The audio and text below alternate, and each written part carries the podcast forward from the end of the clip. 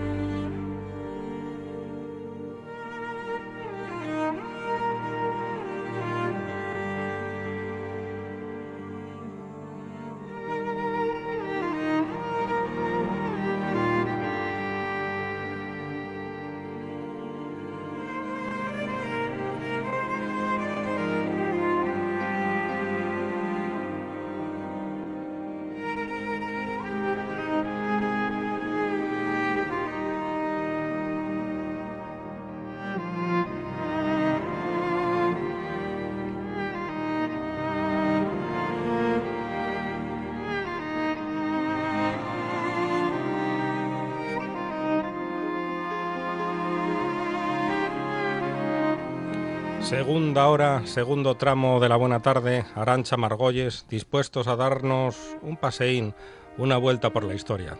Vamos a darnos una vuelta por la historia y en concreto a un hecho absolutamente esencial para entender la historia del siglo XX. Eh, deme más pistas. No ardía París. No, no ardía París el día en que la 9 entró en la capital francesa para detener a Dietrich von Holtitz en medio de la insurrección popular no ardía literalmente, pero sí lo hacían los corazones de los parisinos que al caer la noche del 24 de agosto de 1944 leyeron en los cascos de los blindados que lideraron la liberación palabras como Guadalajara, Guernica o Ebro, topónimos todos ellos que remitían al origen español de todos aquellos soldados republicanos que habían perdido un lustro atrás la guerra en el país vecino, en el nuestro. Este fin de semana se ha conmemorado en París el 75 aniversario de la liberación de la ciudad, pero no por más décadas que pasen, el asunto ha dejado de ser espinoso a la hora de interpretarlo. Así que hoy, en la buena tarde, hemos traído varias voces que nos ayuden a hacerlo, a interpretar ese hecho del siglo XX. David Rivas, buena tarde. Buena tarde. La primera pregunta yo creo que es casi obligada, porque hace tres días hubo bastante polémica ante un tuit del Ministerio de Justicia que afirmaba que España había tenido un papel crucial en la liberación de París. ¿Cabe hablar de España para referirnos a aquellos republicanos de la 9? Yo creo que no. Creo que no cabe hablar de España. Como tampoco cabe hablar de España, como también hubo una noticia que yo leí ayer de que España había apoyado a los nazis y a los fascistas en la guerra mundial. Hay que diferenciar de qué España estamos hablando. Hay una España oficial que ganó la guerra y hay una España eh, social que posiblemente incluso, incluso parte de los vencedores no por, forman parte del oficialismo, ¿eh? porque también en los vencedores hubo, hubo gente sencillamente que fue reclutada, pero desde luego yo, creo que no. Yo creo que en, en, España había de, todo tipo de gente. Otra cosa es que en España no se supiera. Y de, y de hecho el, el, la, lo de la 9, la toma de París por la 9, en España me, siempre hubo gente que lo sabía, ¿no? pero solo después de la muerte de Franco, se publicaron cosas sobre, sobre la 9. ¿no? Y yo creo que, claro que es importante, yo creo que aquella noche de San Bartolomé es tan importante como la noche de San Bartolomé de tres siglos antes. Pero el homenaje lo da París, lo dan los franceses y, el gobierno español, bueno, puede dar un cierto homenaje en un tuit, equivocándose eh, en la terminología, porque la España oficial era la España de la División Azul y no la España que liberaba París, que eran los republicanos que no querían en ese territorio incierto llamado España. Claro, eh, mm, yo quería, eh, aprovechando lo de la 9, quería hablar un poco en, en general de las cosas, ¿no? Eh, el episodio de la 9 tomando París y el episodio más conocido, o mejor dicho, menos desconocido. Mm. Pero eh, la, posición, la participación de los republicanos españoles, de los exiliados, es mucho más abundante. Hay una, eh, los primeros que participen contra el fascismo fuera de, después de perder la guerra en España, son los maquis, los guerrilleros irregulares del sur de Francia, donde está el asturiano Cristino, por ejemplo, ¿no? Y son los primeros que intervienen contra los nazis, pero irregularmente, son fuerzas irregulares, son, son maquis guerrilleros que aprovechen, aprovechen lo que habían aprendido en la guerra civil para enfrentarse a los nazis en el sur de Francia. Pero hay una parte del exilio que es más desconocido y es el exilio del norte de África. Y en el norte de África, cuando llegan allí los españoles, eh, los republicanos, son tan maltratados como lo hicieron en Francia, en la Francia continental, en los campos de concentración, quizá un poquitín menos porque eran menos y, y, eran, eh, eran, menos personas. ¿no? Y entonces, bueno, cuando, y entonces cambia mucho cuando eh, mm, los aliados eh, invaden el África. Ellos están en Argelia, básicamente todos. Llegan las fuerzas angloamericanas de, de Montgomery a África y entonces a los españoles que dependían de Vichy y pasan a depender de la, de la Francia libre en ese momento, dan la opción de que o deportarlos a España o quedar con, de trabajando allí o con más o menos de trabajos forzados o ingresar en la lesión extranjera. Claro, la mayor parte de los que eran mozos, hombres y que, que tenían experiencia de guerra de tres años combatiendo contra Franco, apuntan a la lesión extranjera. Y son los de los primeros fuertes que entran en combate con Rommel y son los que tomen la ciudad de Tebiza, que hay una ciudad de Túnez, que era la ciudad eh, portuaria por la cual entraban todos los habituallamientos a los alemanes. O sea que tiene una intervención fundamental en que Montgomery gane la guerra del norte de África. Luego ya cuando pasen un tiempo, algunos de ellos acaben entrando entonces en la liberación de Italia. Mientras tanto, en, Francia siguen los guerrilleros irregulares. Ya a partir del desembarco de Normandía, cuando ya de Gaulle eh, organiza el ejército regular francés, cuando se forma también más al sur de París el ejército regular. Y ahí donde muchos de aquellos guerrilleros y otros más formen parte de la 9, hmm. que están bajo las órdenes de, del general Leclerc. ¿Mm? Entonces, la 9 componen unos 160 hombres, de los cuales 142 son republicanos. Hay unos 14 o 16 que son de otros, de otros orígenes, franceses básicamente, pero también alguno, alguno de otro lugar. Y ahí empieza ya la historia que ya se conoce un poco más. Bueno, y hay otra historia todavía. Algunos exiliados republicanos que habían afusido a la Gran Bretaña intervinieron por primera vez en Noruega con tropas británicas. es decir, que la intervención de los exiliados republicanos ya es mucho más amplia. Claro, el simbolismo de tomar París y un simbolismo impresionante. Ah.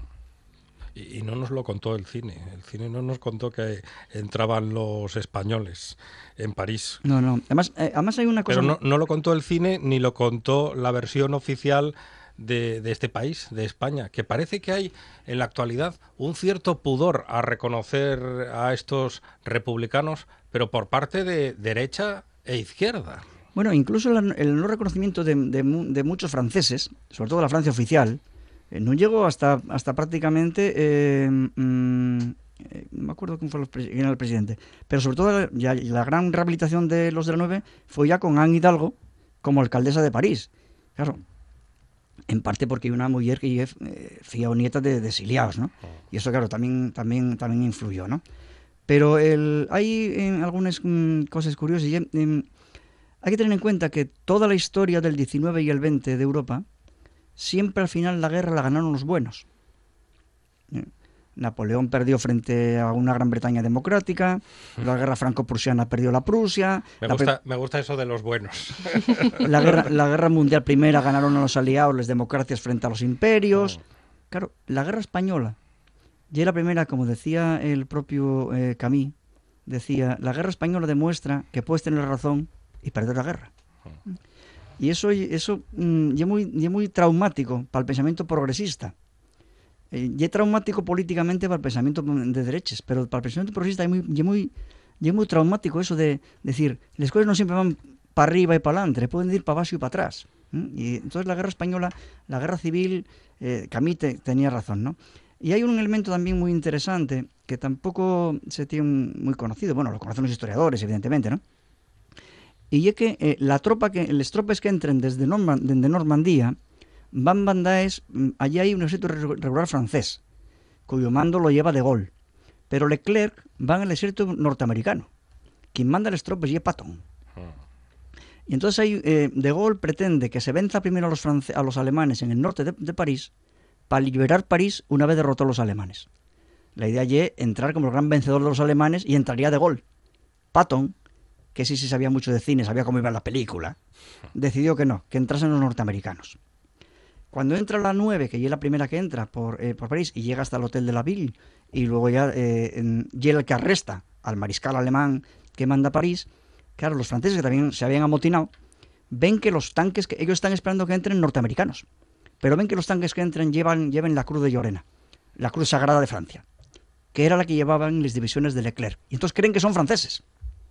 Y salen todos en masa a decir, vamos a ser liberados por compatriotas, por franceses. Y cuando se encuentren con un montón de asturianos, de extremeños, de catalanes. Y hay anécdotas pues como la mujer que besa a, un, a uno allí, da un beso de esos de película. de película, como la del marinero de, de, Estados Unidos. Mm. Y, cuando, y entonces el, otro dice más o menos, el beso guapísimo, pero yo soy de Extremadura. claro, cuando, cuando un hecho histórico alcanza tantísima relevancia y como bien dice, tanto simbolismo como es la liberación de París, se cuenta y se recuenta a lo largo de las décadas de mil maneras y surgen versiones de todo tipo y de todo tipo de anécdotas también. Por ejemplo, hay quien dice que la desobediencia de Holtitz ante, la, los requerimientos de Hitler se debe a que se hayan preservado los monumentos parisinos que Hitler había mandado destruir. ¿Esto cuánto de cierto es? Mira, eso, eso, eso no lo sé, pero sí sé porque eso sí, sí eh, me lo contaron de primera mano. Sí sé que, por ejemplo, eh, Heidelberg y su universidad se salvó porque el, oficial que mandaba alemán y el oficial que mandaba norteamericano habían estudiado los dos en Heidelberg y decidieron no destruir su universidad. Y eso sigue verdad. Entonces, y es posible que se de La película Dar de París, eh, yo vi la hay muchos años y además mm, creo que no la volví a ver desde que la vi de Crew pues, pues igual era posible, ¿no? Dentro de, vamos a ver, Alemania, precisamente una de las cosas que más llama la atención es que cayera en aquella barbarie de los nazis siendo el pueblo más culto de Europa. Y los oficiales alemanes podrían ser grandes soldados, pero la mayoría eran, personajes muy cultos. No serían los que eran de filiación nazi, posiblemente, pero los oficiales que venían de carrera, como era el caso, eh, venían muchos de ellos de familias incluso que atesoraban arte, que habían nacido incluso en palacios algunos de ellos, porque venían de la nobleza prusiana, ¿no? Entonces, puede ser. Ahora, estas historias siempre se cuentan en las guerras, ¿no? Y siempre se noveliza un poco. Igual que lo de la 9, esta anécdota que te conté, seguro que esta misma anécdota se cuenta de mil guerras más, ¿eh? ¿Y pudo ser verdad o mentira? Pues, pues no lo sé. Esta parte que es verdad, pero si fuera mentira, eh, lo que refleja allí, eh, lo que la gente pensaba sobre ello, ¿no? Y, lo y, la historia no solamente la historia, sino pensar sobre la historia que decía José Fontana, ¿no? Y entonces, pues, bueno, y es poco importante. Para un historiador sí, pero para, mí, por ejemplo, y es poco importante. De hecho, ese, esa película que mencionas y esa novela, ¿no? la novela en que se basa Ar de París, es, y volviendo un poco a, a esa invisibilidad que tuvieron hasta hace no tanto los españoles en su papel eh, en la liberación de París, esa novela, en el momento del encuentro con Holtitz, eh, no habla de los españoles, digamos que, que, no habla absolutamente de esos soldados españoles que ahora sí que, bueno, por fin están siendo, empezando a, ser vindicados, pero todavía falta por escribir, aunque se podrá saber algo más de ellos de aquí pues a, eh, un tiempo, porque, porque la mayor parte de ellos ya están muertos, creo que solamente queda un superviviente. Queda uno, me parece. Eh, mira, pues no lo sé. Eh, mm, además sí que mm, de la película no me acuerdo, o sea, acuérdome de la película, pero no me acuerdo de, los detalles. Pero claro, que, que será una película que valore mucho a los alemanes, a los franceses a los norteamericanos. Seguramente tampoco aparece ningún inglés, y seguramente no aparece tampoco ningún rumano, que seguramente habría, ¿no? o ningún portugués. ¿no? Entonces, eh, eh, bueno, soy yo creo que un programa de Hollywood y de ese tipo de, cosas. ¿no? Pero mm, hay algunas, algunas cuestiones muy interesantes. Y una y algo de, mm, como la historiografía de, todo el antifranquismo y del antifascismo eh, en España y fuera, está muy hecho, está muy fecho al, a las órdenes del partido dominante en la izquierda, eh, hay que plantear que en la 9 la mayoría ya eran, militantes de la CNT de la FAI.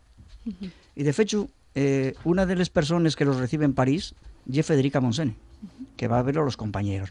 Y eso yo creo que es importante también comentarlo porque al final parece que la mitología de la ayuda antifascista solamente corresponde a un partido determinado. ¿no? Que en fin, no hace falta decir mucho cuál eh, y hay otras cosas más eh, tan importantes como pueden ser la toma de París, ¿no?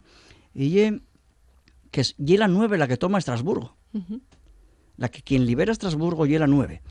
Esto oye que la, capital parlamentaria de la actual Unión Europea fue liberada por republicanos. Que por cierto, llevaban la bandera puesta. la bandera tricolor. La bandera tricolor. La bandera tricolor española. Porque la francesa también era Porque claro, ellos viven, ellos viven en una, en una, eh, una compañía que estaba integrado bajo el mando de Patton, bajo el mando norteamericano. No así los que venían de Normandía, que esos ya iban bajo las órdenes de, de De Gaulle, ¿no? Pero todavía hay una historia más, y que son los que tomen el nido del águila donde, donde residía Hitler en los Alpes bávaros. Y allí cuando lleguen ya solo queden 16 de 160 hombres. Esa idea de la, de la, de la carnicería que remueven, ¿no? Eh, Trenon, que era el coronel que tenía mando directo sobre ellos, decía que eran hombres eh, muy difíciles de mandar, porque cuestionaban siempre la autoridad, lo cual nos lleva otra vez a la base anarqui, anarquista que, tenían muchos de ellos, ¿no? pero que, que eran hombres que nunca retrocedían. Y entonces que él eh, costaba mucho mandarlos, pero que, nunca retrocedían. ¿no? Y entonces hay, una... Yo hay dos frases que comparo mucho, eh, hablando de la, de, la, de la 9, otras historias parecidas, de otros países incluso, ¿no? Y eh, a mí me gusta mucho la frase que, que espeta Churchill cuando, cuando se rinden a, a, a, Hitler y acepten lo de Austria, lo de los sudetes, etcétera, y dice aquella frase de eh, preferisteis el, el, deshonor a la guerra y vais a tener guerra y deshonor. ¿no? Bueno, pues hay una frase de Quevedo también muy parecida, que, que se voy a publicar a la 9 y enseñar a los exiliados. ¿no? Que que eh, hay que ver la, la, la, la, grandeza de dar la vida por, por la honra. Y quien no lo entienda, ni tiene vida ni tiene honra. David, esos hombres que dieron efectivamente la, la, la, vida por la honra también, sí, han sido homenajeados este pasado fin de semana por el Ayuntamiento de París, han recibido sus prebendas también por parte del gobierno francés y el gobierno español. ¿Qué le bueno, queda por hacer? El gobierno, el gobierno español, sea el gobierno que sea, tiene un gran problema con, con, con esos hombres, pero sí que tiene un gran problema con la memoria de la República. Y, y que, eh, a mí hay cosas que no me hacen falta. A mí no me falta ser republicano para reconocer lo que, lo que pasó. Y una cosa que no, no me hace falta, ¿no? Yo, el, igual, que, igual que a la siguiente no me hace falta ser eh, antiimperialista para saber que el imperialismo cometió excesos. Vamos a dejarlo solo en excesos, sin, entrar en, otras cosas. Como, como no falta desear de ser católico para reconocer lo de la Inquisición. La mayor parte de los católicos reconocen la barbaridad de la Inquisición y no tienen problema de seguir siendo católicos. Yo no sé si aquí hay un temor reverencial al problema de la monarquía, pero yo que yo dudo que al rey preocupe mucho estas cosas. Y si preocupa, yo que sería más fato de lo que yo pienso.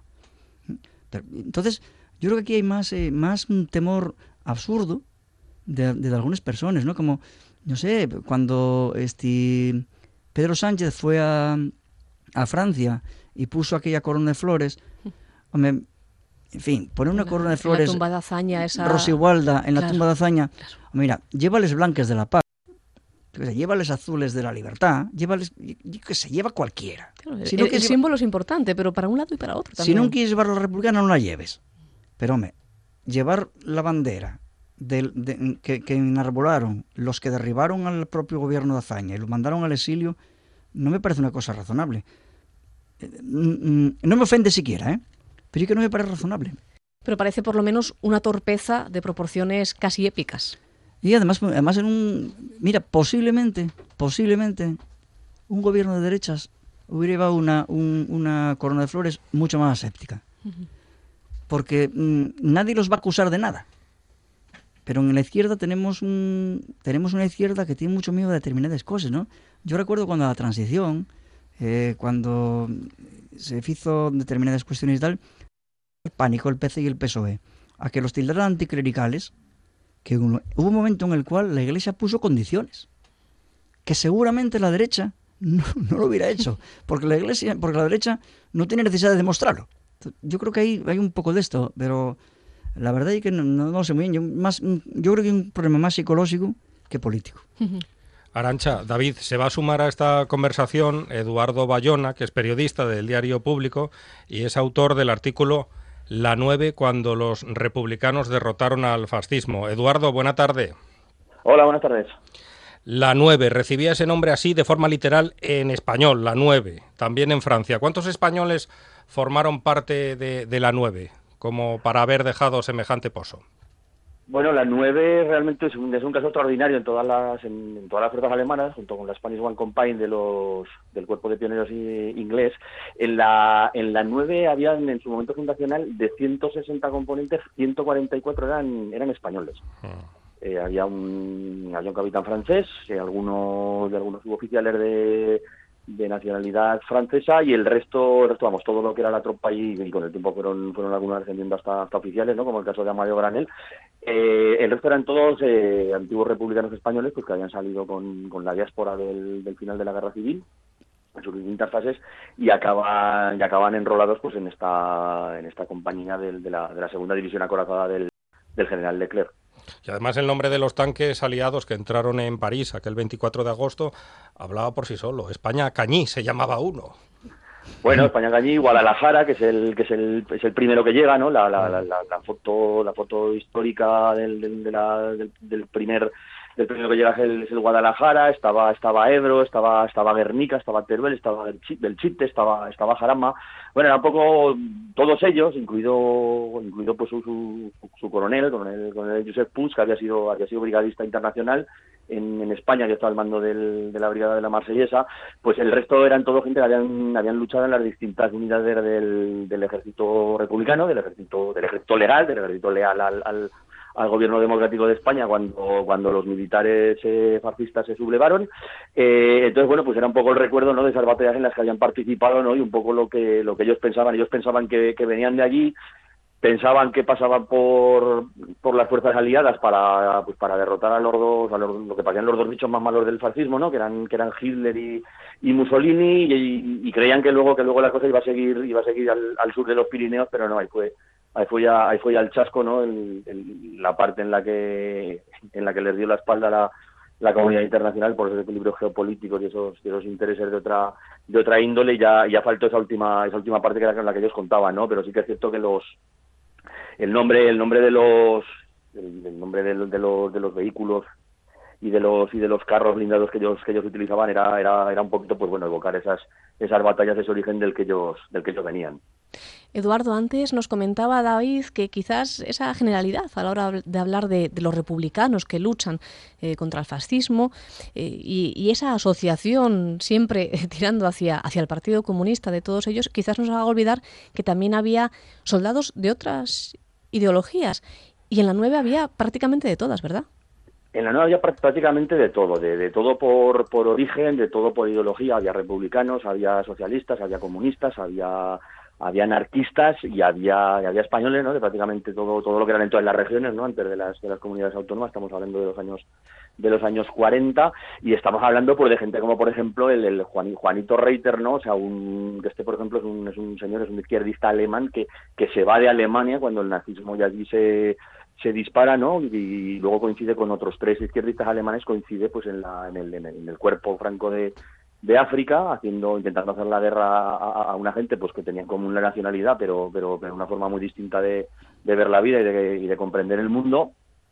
Había gente de Checoslovaquia, había gente de Hungría, había italianos, había italianos de, la, de la Italia que en aquellos momentos todavía todavía dominaba Mussolini, que, que estaban luchando y que, que acabaron luchando en la en la 9, había chilenos, había brasileños, era un poco el, yo, yo para hacer esta, esta información me basé un poco en los trabajos del, del profesor eh, Diego, Diego Gaspar, un investigador de la, de la Universidad de Zaragoza que al, que al, que hay que empezar a tener en cuenta para, para las aportaciones que está haciendo a la, a la historiografía de, de aquellos años. Y él se refería un poquito a la cuando hablábamos se refería un poquito como mencionaba el, el, aire un poquito de brigada internacional que tenía la, la 9 no la 9 como como la 10 y como la 11 no que eran las otras dos compañías de ese mismo batallón junto con el grupo de apoyo en las que un tercio un tercio de los soldados eran también republicanos españoles no pero era, era un poquito ese aire de brigada internacional de, de, la transnacional antifascista que lo mismo que se había movilizado en la en la guerra en la guerra civil española a través de las brigadas internacionales hablamos de ellos Orwell y de otros y de otros y de otros brigadistas famosos, ¿no?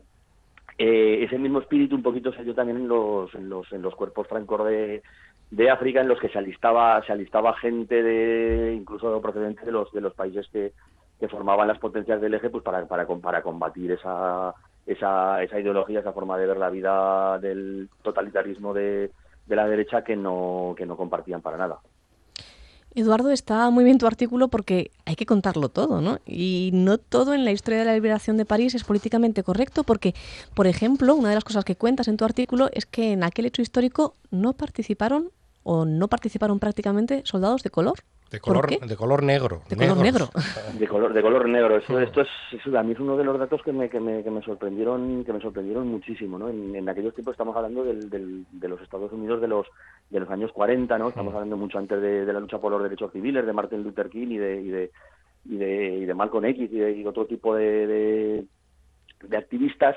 Entonces eh, hay una hay una hay un empecinamiento especial de lo, de las fuerzas estadounidenses. Por ejemplo, las fuerzas estadounidenses en, en, la guerra mundial utilizaban soldados negros en el, en la cocina de los barcos, pero poquito más poquito más apenas se les se les movilizaba estamos hablando de un país en el que en el que la segregación racial pues estaba a la misma altura que podía estar en, en, en Sudáfrica con, con las con las etnias de de color, ¿no? Entonces eh, hay un hay un veto específico de, de, los responsables del ejército americano y de la, administración americana, que era la que estaba armando al ejército que, luego comandaría de Gaulle, ¿no? Al, ejército de, liberación nacional de Francia, para que no hubiera para que no hubiera eh, soldados de color, ¿no? ya, los oficiales y oficiales por supuestísimo que, que, también estaban estaban más que vetados, ¿no? Y esto supuso, esto supuso un contratiempo muy importante para para Leclerc, porque Leclerc llevaba más de dos años reclutando fuerzas desde, desde Senegal, desde, desde Camerún y Senegal, subiendo, subiendo hacia el norte. Eh, él había creado un cuerpo de tiradores de, origen senegalés bastante potente y cuando bueno cuando cuando llegan al momento de, armar el ejército que tenía que que tenía que saltar a Europa no tras tras haber derrotado al a Rommel al, al forro del desierto en, en África eh, pues se encuentran con que con que tienen que licenciar a todos esos soldados porque el, el, ejército americano no los no los arma no de hecho la, la, la la segunda división blindada del, del general Leclerc es, es elegida para, para, el desembarco de Normandía, en sus distintas fases, estamos hablando de una operación que duró, que duró varios meses, eh, es elegida porque es la que tiene más presencia de eh, soldados de, de, soldados blancos, ¿no? Entonces a veces a veces cuando cuando nos planteamos que, que el ejército que estaba luchando contra intentando intentando derrotar a alguien de las de las de las ideas racistas y xenófobas del, de, Hitler, ¿no? Del, del, nazismo, ¿no? Gente que, que era una, una, una, de sus bases, ¿no? Cuando piensas o te enteras después, de a estos, a estos historiadores que están ahora que están ahora trabajando esos temas, de que realmente en las fuerzas aliadas también también se practicaba un poco el, el, apartheid o había, o había una componente racista o supremacista, ¿no? Que aplique el, apellido que quiera, pero la verdad, la verdad es que resulta algo bastante bastante sorprendente sorprendente y entristecedor por otra parte, ¿no? Porque parece un parece un matiz bastante bastante claro al, al no sé, al buen a la, a la, buena imagen que, que, generalmente se daba de, de las fuerzas aliadas. Otro de los asuntos que olvida el cine con, con, frecuencia, este que apunta Eduardo. David, ¿querías preguntarle algo a Eduardo? No, quería añadir solamente, Eduardo, algo, estoy completamente de acuerdo con lo que dices. Mm, yo creo que es muy importante eh, eh, incidir en eso de la presencia internacional en la lucha contra el fascismo, contra el nazismo y concretamente en la, en la campaña de Francia. ¿no? Y yo recordaba eh, un dato que supongo que tendrás, y es que eh, creo que eran la 11, en la 11 estaban los que quedaban de la Brigada Garibaldi que había combatido en Guadalajara. Sí. Creo que, creo que eran la 11. Lo sabía. Lo sabía, lo sabía, sí, en la 11 que era, que era otra, sí, la, la tercera, digamos, de las compañías de, de combate del, del regimiento del, del comandante Puig. Sí. Efectivamente. Efectivamente. Es que eran poquitos, a veces vamos a ver, la, la, la 9 sí que sí que sí que tiene esa, esa, esa componente identitaria para, para, para, cualquier español y para cualquier español con tendencias republicanas mucho más, ¿verdad? De, de ser la, la compañía mítica que llega que llega al Ayuntamiento de París, que detiene al al, al general Goncholdi, ¿no? que es un poco los que los que rinden la ciudad a las, a las fuerzas aliadas pero es cierto que muchas otras fuerzas relacionadas con, con la guerra civil eh, pasaron por ese, en especial por ese regimiento. Tiene, tiene, una razón. Es decir, el, el, regimiento estaba al mando del comandante, del comandante eh, Josep Puig, que era, era un señor que venía, este venía de ser alcalde en un, en un pueblecito del, del norte de la, de la región de Lille, en, Francia, al norte, al norte de París. él se enroló en las brigadas internacionales y tenía una especial predilección por la forma de luchar de, que, él, que había visto en, los, en, las, en las fuerzas republicanas, ¿no? Con, con, el armamento defectuoso que tenían y con, y con todos los hándicaps que, que tenían, ¿no? determinadas operaciones o determinados de, de, ataque o, de, o de defensa, según el, según el caso, eh, le, habían, le habían llamado mucho la, la atención. ¿no? Entonces, él ya en, el, en, en otro regimiento, que era también el tercero, en el, en el cuerpo franco de, de África, que es, que es el que luego se convierte en el tercer regimiento en la del Chad en el en, el ejército ya de la en el ejército de liberación nacional francés él eh, tiene especial predilección por esos soldados que han participado en la guerra civil y los y, comienza y comienza a traerlos no y de hecho es por eso se da por eso se da toda esa toda esa conjunción de gente en, en, en el, en el tercer regimiento después en las en las distintas compañías es hora de repreguntar, que es un buen ejercicio en cualquier medio de comunicación. Eduardo, hace unos minutos charlaban David y, y Arancha, se estaban preguntando por qué España mm, da la espalda a un homenaje em, que los parisinos celebran por todo lo alto, los franceses celebran por todo lo alto, un homenaje a la 9. ¿Hay algún tipo de complejo en este país o no queremos tocar a la monarquía demasiado por si se enfada? ¿Qué opinión tiene Eduardo Bayona al respecto? Eh, me, has, me, quitado, la palabra de la boca, se llama complejo. se llama complejo y se le puede llamar también papanatismo, ¿no? Es decir, venimos de, venimos de un país en el que durante durante 40 años había, había, se enseñó una historia falsa, se, se silenció una historia verdadera, eh, y dentro de, esa, de, ese, de ese silenciamiento, ¿no? O sea, recordemos que el, el, gobierno francés tuvo, tuvo las pelotas, ya me perdonéis la expresión, ¿no? De quejarse formalmente al, al, al, de la Francia Libre por haber participado los soldados de la 9 en el desfile de, de la victoria en París todavía se están riendo en el liceo, ¿no? Pero, pero, pero, pero será posible, será posible. Eh, entonces, desde, desde entonces, pues este es un hecho que entonces se silenció, eh, después topó un poquito con el problema de la, de la historiografía francesa de la, de la posguerra mundial, en la que, bueno, pues en vísperas de, de, aquello que se dio en llamar grandeur, ¿no? La grandeza, cuando, cuando Francia quería codearse con, con Estados Unidos y con y con la Unión Soviética, en la que todo era francés, ¿no? El, ese, chauvinismo tan característico en ocasiones de, nuestros vecinos, pues quedó, quedó ahí un poquito silenciado, ¿no?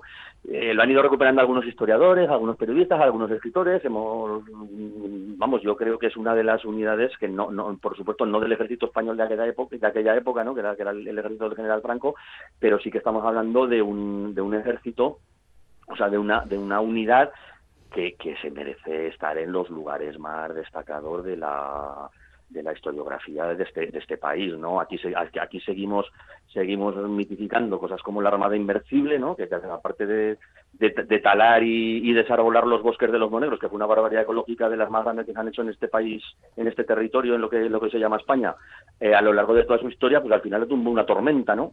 Eh, pues claro, seguimos hablando de esas cosas y la nueve, que la nueve al final es una gente que, bueno, pues que, después de haber perdido una guerra, pues, pues emprende, emprende otra, eh, acaban siendo reconocidos en, inicialmente en Francia, reconocidos en, en, todo el mundo, pues como bueno, pues como, nada menos que como los que liberaron el Ayuntamiento de París, que era la, la ciudad mítica de la, de la, de la resistencia al, al, al nazismo, detienen al, al al comandante de los, de, los, de los nazis, al que tardó bastante tiempo en, caérsele de la cara la, la, la, estupefacción al ver quién le estaba deteniendo, ¿no?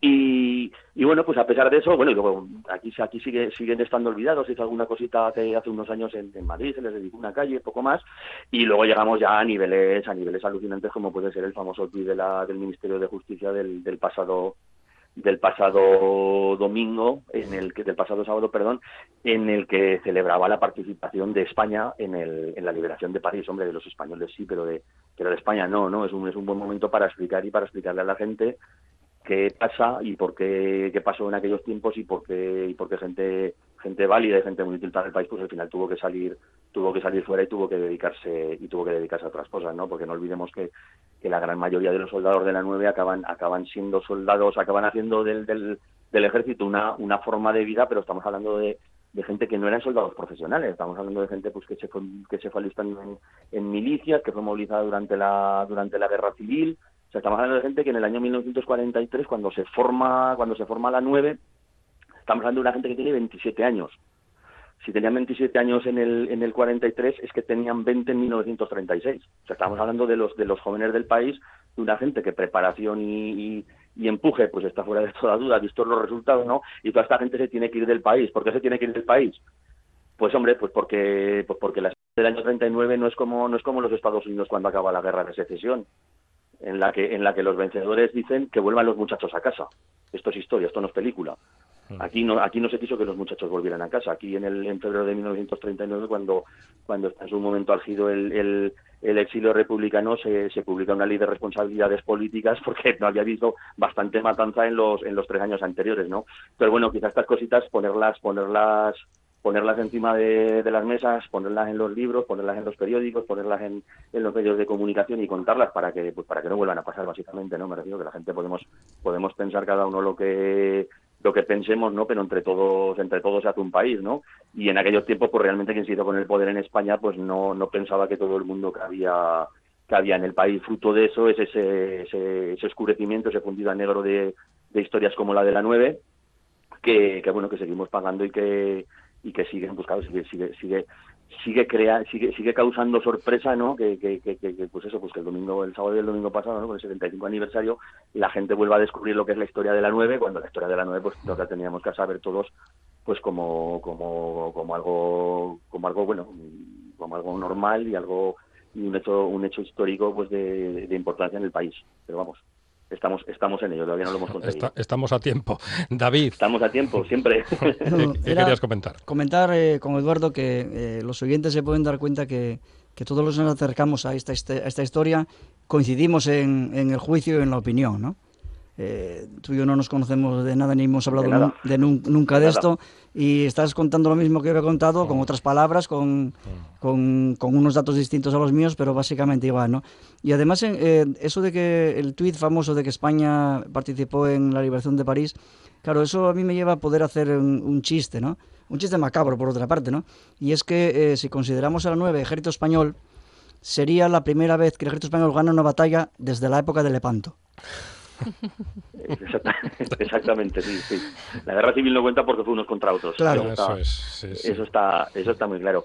Sí, mira, en, aquellos tiempos, y es, es, de agradecer un detalle que tuvo muy muy bonito la, la DOR de Televisión Española el, el, el domingo, que fue recuperar el, el, el, juego de espías, un trabajo con un compañero aquí de aquí Aragonés, de, de, Ramón J. Campo, en el que cuenta cómo las, las, las, las redes de espías en, en San Sebastián, en Donostia, básicamente en Madrid y en Zaragoza se organizan para pues para intentar boicotear o, cuando menos seguir y tener y que tuvieran información los aliados sobre todo el tráfico de oro y de, y de wolframio que se estaba dando por las por las fronteras españolas, básicamente por la de Canfrán hacia Alemania, ¿no? O sea, es decir, eh, el, el, la participación de España en, en, en la batalla de París fue precisamente que el wolframio con el que estaban hechos muchos de los de los carros blindados y de los y de los cañones alemanes eh, había salido de, minas básicamente gallegas, alguna asturiana, ¿verdad? y de alguna otra zona de, de, España. Esa era la participación de la España oficial en la, en la batalla de París. Estaban del lado de los malos. Y creo que a estas alturas de la película nadie tenemos ninguna duda de quiénes eran los malos. Y ahora deberíamos empezar a dejar de tenerlas de quiénes llegaron los primeros con los buenos. Eduardo Bayona es periodista, osado, sincero, valiente, periodista. Eduardo Bayona, es un placer charlar contigo. Igualmente. Oye, cuando queráis. Te llamaremos que somos muy pesados los de la radio, lo sabes bien. Bueno, gracias, no gracias Eduardo. Un abrazo, hasta luego. Qué sincero, Eduardo. Como hay que ser. Rivas sonríe maliciosamente, pero es verdad, el, el, dato que da Rivas no, no es baladí. ¿eh? Alguno, alguno dirá que es un dato con muy mala uva, pero, pero es cierto. No, es que es verdad. Mm. Es verdad, porque claro, si descontamos las batallas de la guerra civil, que eran entre, en, entre españoles de, de, de, todos bandos, que unos ganaron unos, otros ganaron otros, pero también es interesante desde el punto de vista militar. Eh, yo, a mí siempre me traéis a hablar de cosas de las que no soy experto, tengo que tirarme siempre a la pero piscina. Tú eres, tú eres, un analista político, histórico, no, pero eres por... economista, humanista, David Rivas. Pero, por ejemplo, una de las cosas más, más curiosas que tampoco se sabe desde... y que deberían conocerlo la gente que le interese la historia, ¿no? y es que eh, del, de la Guerra Civil Española, en las, en, los, en las, academias militares más importantes del mundo, solo hay un general que se estudia, y es Arrojo. El general es el único que se estudia en West Point, ¿eh? por ejemplo. Eh, eh, el general Franco no se le estudia en ningún sitio, su estrategia militar, ni a ninguno de sus, de sus militares. Posiblemente tenía algo de estrategia militar medianamente lleva adelante Varela. El resto Y, y los de la República, los principales generales, eran no profesionales, Ah. excepto Rojo. Estamos intentando, lo estamos intentando, está intentando llamar mm, Quique Reigada a Miguel Ángel San Miguel de la charanga Ventolín que estuvieron el domingo en, en París. Ahora mismo estarían llegando a Endaya, fíjate tú qué lugar, simbólico, qué ¿verdad? simbología. David Rivas, Arancha Margolles, estarían llegando a Endaya, pero los malditos móviles que ya saben que son el invento del, del maligno, cuando llegaron a la radio dijimos, ah, qué bien los móviles, estos nos va a dar, nos va a dar una vidilla. Y, y- y ya ven la vidilla que nos están dando los móviles. De momento, Miguel Ángel San Miguel, no podemos contar con él, pero estuvo en, en París, estuvieron en París la charanga Ventolín, con banderas republicanas. Y no pasó nada. Eh. Y no se murió nadie, ni, ni pasó absolutamente nada por sacar una, una bandera republicana. Efectivamente, la charanga Ventolín de aquí, de aquí, asturiana, estuvo homenajeando a, a los militares españoles de la 9 en ese homenaje de París que David también tuvo su, su parte de polémica, ¿no? Creo que la ministra, la ministra de Justicia recibió ciertos abucheos también por, por esa forma, lo que hablábamos antes de, de contar la historia quizás sin mala intención, como, como comentábamos, De una manera pueril. pero de una manera un tanto pueril, sí, sí, sin llegar a, a comprender lo que al- a lo profundo que llega la historia de, Yo de creo- los soldados de la 9. Yo creo que la ministra, seguramente, como tú bien dices, dices inocentemente, yo creo que la ministra pagó eh, algo que la gente que estaba allí tenía muchas ganas. Y era de, de gritar después de lo de la banderada de, de Pedro Sánchez. Ah, Porque eso, mm, los símbolos eh, duelen mucho. Y sobre todo cuando son los símbolos de los que fueron masacrados. ¿Mm? Entonces, eh, y eso yo creo que ahí fue un... Yo creo que hay un error. Yo, no, no creo que haya una maldad eh, en, en el asunto. ¿eh? Yo que tiendo a pensar que en, la- que en el poder siempre hay más de... hay mucha maldad. Últimamente ya pienso que no, que lo que hay es sobre todo hay más ignorancia, ¿no? Y, y de verdad, yo casi prefiero ser gobernado por malos que por ignorantes. Pero pues, como estamos viendo, eh, no sé, me parece que vamos muy mal en este, en este asunto, ¿no? Por lo menos los malos sabes por dónde van a tirar. Claro, con una, con una persona que tenga maldad siempre puedes llegar a un acuerdo, porque tú también tienes alguna maldad, ¿no? Ninguno aquí somos eh, seráficos, ¿no? Pero claro, el, dicen los judíos que son un gran pueblo, que siempre, que nunca te acerques a un caballo por detrás, a una cabra por delante, ni a un imbécil por ningún sitio. Pues tiene razón. No está mal, me lo voy a apuntar. Rivas, tenemos unos minutos, hablando de gobernantes, no sé si malos o buenos, tenemos unos minutos para hablar del G7. Sí. Pues mira, yo eh, me- mm, estoy un poco sorprendido estos dos últimos días, porque llegaron a más acuerdos de lo que creían que iban a llegar.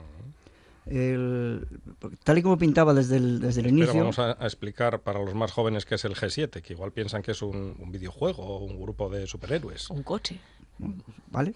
¿Qué es el G7? El G7 es, un- es una organización que se monta en hace unos treinta y tantos años, 40 años, que son los siete principales países, primero eran seis, los principales países de- del mundo en cuanto a, sobre todo teniendo en cuenta el PIB.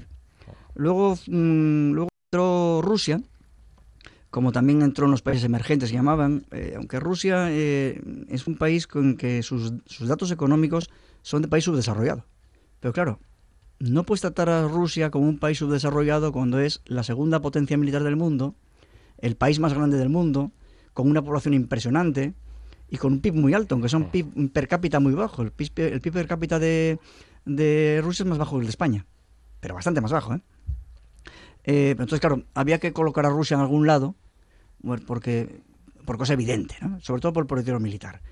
Pero claro, hay un problema que añadido. Cuando se forma el G6 o G7, ellos tienen el, el 50% de la riqueza mundial. Vamos, de la riqueza no, de la producción, que, que es diferente. Y hoy ese G7 solo tiene el tercio, o sea, un 30%. Es decir, en muy pocos años han pasado a tener un 20% menos de PIB. Claro, y ahí tenemos el problema de China, tenemos el problema de Brasil, tenemos el problema de la India, el problema de otros países un poco más intermedios, eh, de países que van, que van, que van apareciendo. En el caso de, de Europa está el problema incluso de, de España o de Italia, ¿m? que son países con un PIB ya muy elevado, ¿no? Y algunos países que van entrando en algunos países del extremo asiático, por ejemplo, que también tienen, tienen que ser considerados. Entonces se reúnen cada X tiempo para ver que para enfrentarse un poco a lo de bueno a los, a los problemas de, de la actualidad. Y, y actualmente, hombre, los problemas son muchos, pero básicamente hay uno enorme que es el cambio climático. Luego está el problema de las guerras comerciales entre Estados Unidos y China por un lado, Estados Unidos y Europa por el otro. Mm. El propio problema europeo, que cuando ya, era- cuando ya Gran Bretaña tenía con lo del Brexit, cuando éramos pocos, parió Italia. Italia que puede- está lleva- va, va camino de ir a ninguna parte. Y, bueno, y, con, y con una Europa que no sabe muy bien qué, qué hacer, ¿no? Aparece el problema de Brasil. Es un problema, lo de Brasil es un problema muy serio. ¿m? Es un país que puede mm, mm, descomponer completamente el orden económico internacional de América Latina, ¿m? de, de Mercosur concretamente, y arrastrar a América Latina, ¿no? Tenemos el problema de la, de la inmigración, o de las migraciones, porque hay inmigración y inmigración, ¿no? De las migraciones. Tenemos toda una, una serie de problemas que tienen que enfrentar. Y, eh, el, el líder del Reino Unido, Boris Johnson, Bueno. mí me preocupa muchísimo ese señor. Y entonces, bueno, mm, parece, yo creo que hay, se pueden sacar yo creo un par de conclusiones, tres conclusiones básicas, ¿no? Una que Trump ha dado marcha atrás en, en un montón de cosas, no sabemos hasta dónde, pero por lo menos lo de reconsiderar los- el diálogo con Irán me parece importantísimo. Eh, rebajar la tensión con, con China y con la Unión Europea también me parece muy importante. Yo creo que eso, es- eso es importante. Y hay un elemento que a mí me, me llama mucho la atención, y además un elemento que yo siempre comenté y, y, hombre, algunos estaban de acuerdo conmigo, pero otros no. Y es que eh, mm, todo el mundo da por hecho que la batalla esta que están teniendo China la va a ganar. Y yo siempre creí que la ganaba Estados Unidos. Mm. Eh, yo creo que a Estados Unidos aún le queda de hegemonía 50 años como poco. Yo no creo que China mm, consiga la hegemonía. Podrá tener el mayor Producto Inter- Interior Bruto del mundo. Podrá tener, ser la más exportadora o más importadora. Pero hay un elemento que hay elementos en el mundo que, que, China no tiene. China no tiene el inglés. China no tiene Hollywood. China no tiene McDonald's. China eh, no tiene eh, el jazz. China no tiene el desembarco de Normandía. China no tiene la mafia. China no tiene los masones. China no tiene todo eso que conforma un, un mundo en el cual medio planeta, por no decir tres cuartas partes del planeta, están imbuidos. Entonces China el avance lo va a hacer siempre económicamente, pero aún no puede ganar una guerra que es la cultural. La guerra cultural la tiene ganada Estados Unidos todavía durante mucho tiempo y seguirán siendo hegemónicos. Yo creo que eh, si hubiera que buscar a alguien que ha perdido parte de su potencia en esta reunión del G7, ha sido precisamente China. Arancha Margolles, tenemos que poner en nómina a David Rivas. Yo por mí, Pero ya. ya. sabes, yo tengo, yo tengo una lista y está encabezada por David Rivas, de nominables. Bueno, el, el día uno ya paso a ser eh, pensionista, o sea que podéis, eh, por ah, bueno, entonces con tal de que no me deis más de 30.000 euros al año, que no creo que me daréis, no va a ser el caso. Muchísimas gracias, Arancha Margolles, David Rivas. ha sido un placer.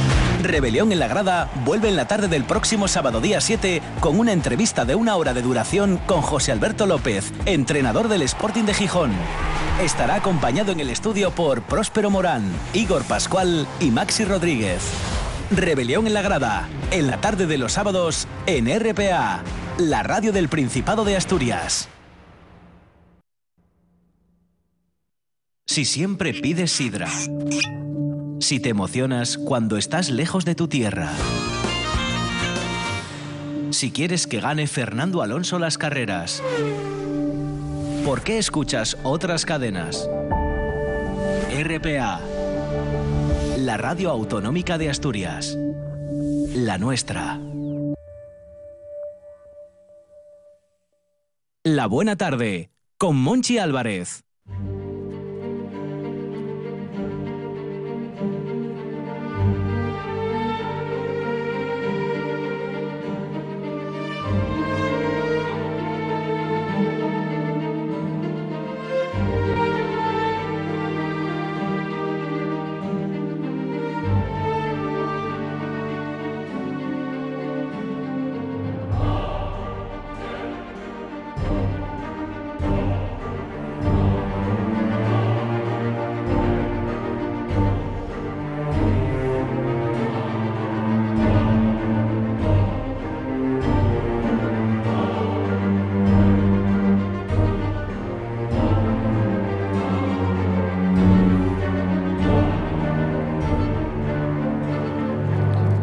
Carlos María de Luis, ¿qué tal? tardes. Bien, bien. Aquí andamos. Andamos, andamos buscando piedra antigua, seguramente. Exactamente, muy Mm. antigua. Porque es que el- la cuestión del- de Santa Cristina de Elena es muy curiosa. Eh, normalmente, eh, como sabéis todos, como todos sabemos, vamos, eh, se le adjudica al arte ramirense, o sea, al de Ramiro I. Incluso hay alguien que ya dice, bueno, no, puede ser de Ordoño, del hijo, pero es que casualmente cuando Alfonso III, el Magno, eh, escribe su crónica, es el primer rey asturiano que escribe estas cosas de historia, y se refiere a las obras de Ramiro I, que para eso era su abuelo, y habla de Santa María Naranco y de San Miguel de Lillo. Hmm. En ningún momento se refiere a Santa Cristina de Elena. Pero si hubiera sido obra de, de Ordoño I, que era su padre, entonces con mayor eh, interés lo hubiera citado, hmm. digo yo. Y sin embargo, eh, eh, se guarda en las crónicas medievales un silencio absoluto sobre Santa Cristina de Elena. Pero lo malo no es eso, es que Santa Cristina de Elena, si hubiese desaparecido, por ejemplo, en el siglo XVIII, nadie se hubiera enterado. ¿Por qué? sí, es curiosísimo. No aparece en las crónicas, no aparece en, en las documentaciones medievales de la catedral, de, de San Pelayo, de San Vicente, todos estos cartularios que se conservan, nadie habla de ello. El único que, el primero que habla y tiene narices, ahora nos parece una salvajada en, en, en, en el 2019 eh, darnos cuenta de esto, pero el primero que habla de esta, de, de esta iglesia eh, fue un pintor obetense lamentablemente olvidado ahora porque era francamente bueno, mejor dibujante quizá que pintor, Francisco Reiter, hmm. que mm, en el año 1771, que manca, ya, o sea, a finales del siglo XVIII, hmm. eh, hace un informe, quedó encantado de la iglesia, hizo unos dibujos magníficos y el informe pues eh, la Sociedad Asturiana Amigos del País lo archivó cuidadosamente y lo olvidó. y hasta finales del siglo XIX, que lo descubrió don Siriaco Miguel Vigil y lo publicó, pues estuvo dejado de la mano de Dios, sin que nadie oyera hablar de Santa Cristina de Elena para nada. Y es curiosísimo porque mm, eh, parece raro que este pequeño templo que junto con Santa, ya digo con Santa María del Naranco y San Miguel de Lillo se considera todas las obras de tratados de arte y de estas cosas como obra del rey Ramiro I y dentro del arte ramirense pues parece imposible que un rey ya mayorcito que solo reinó ocho años antes de morir que se pasó esos ocho años casi enteros peleando con nobles astures rebeldes, con moros cordobeses, hmm. con piratas vikingos, y, y, que los ratos libres que le dejaba eso se dedicaba a sacar los ojos a los ladrones, a quemar a fuego lento a los magos, hmm. que eso sí lo recogen perfectamente las crónicas, haya tenido tiempo para tanta construcción. Pero sin embargo, gracias al nieto, sabemos que sí, que levantó eh, los monumentos del Naranco, pero de Santa Cristina de Elena no habla nadie. Mm. Y mm, incluso la crónica reformada y mejorada por el monje Dulcidio eh, habla también maravillas de la iglesia, el palacio levantados en Naranco, pero no dice nada de Santa Cristina de Elena. Algunos mm, historiadores del arte eh, pues desde el siglo XX, eh, dijeron que bueno, que es que a lo mejor que era de su hijo y sucesor Ordoño I, pero puñetes, no era lógico que eh, si Alfonso III hablaba de las obras del abuelo, no hubiera hablado de las del padre. Sería lógico. Eh, sería razonable. Ah. Entonces, ¿qué demonios pasó? Porque bueno, hay que reconocer que en Santa Cristina de Elena sufrió una serie de reformas que sepamos, pues la, la última, la más moderna, fue a principios de los 80 del siglo pasado que se reforzaron eh, una serie de cosas, el tejado, bóvedas y tal. Eh, eh, a fines del siglo XIX ya se había arreglado la bóveda que presentaba algunos fallos, pero y la primera vez que se que se reformó no pudo haber sido en tiempos a lo mejor de Ordoño I. Me pregunto, vamos, porque para comenzar eh, las piedras nos dan datos siempre. Ya sabéis que es a lo que ando buscando. Por ejemplo, nombres, eh, fechas, estilos artísticos y en este caso concreto la disposición litúrgica, que es muy importante. Y el nombre que nos da es el de un abad flaíno. Flaíno. Sí, que figura en, grabado en el iconostasis visigodo, eh, junto con el nombre original de la iglesia, que no era de Santa no estaba dedicado a Santa Cristina, sino a los apóstoles Pedro y Pablo.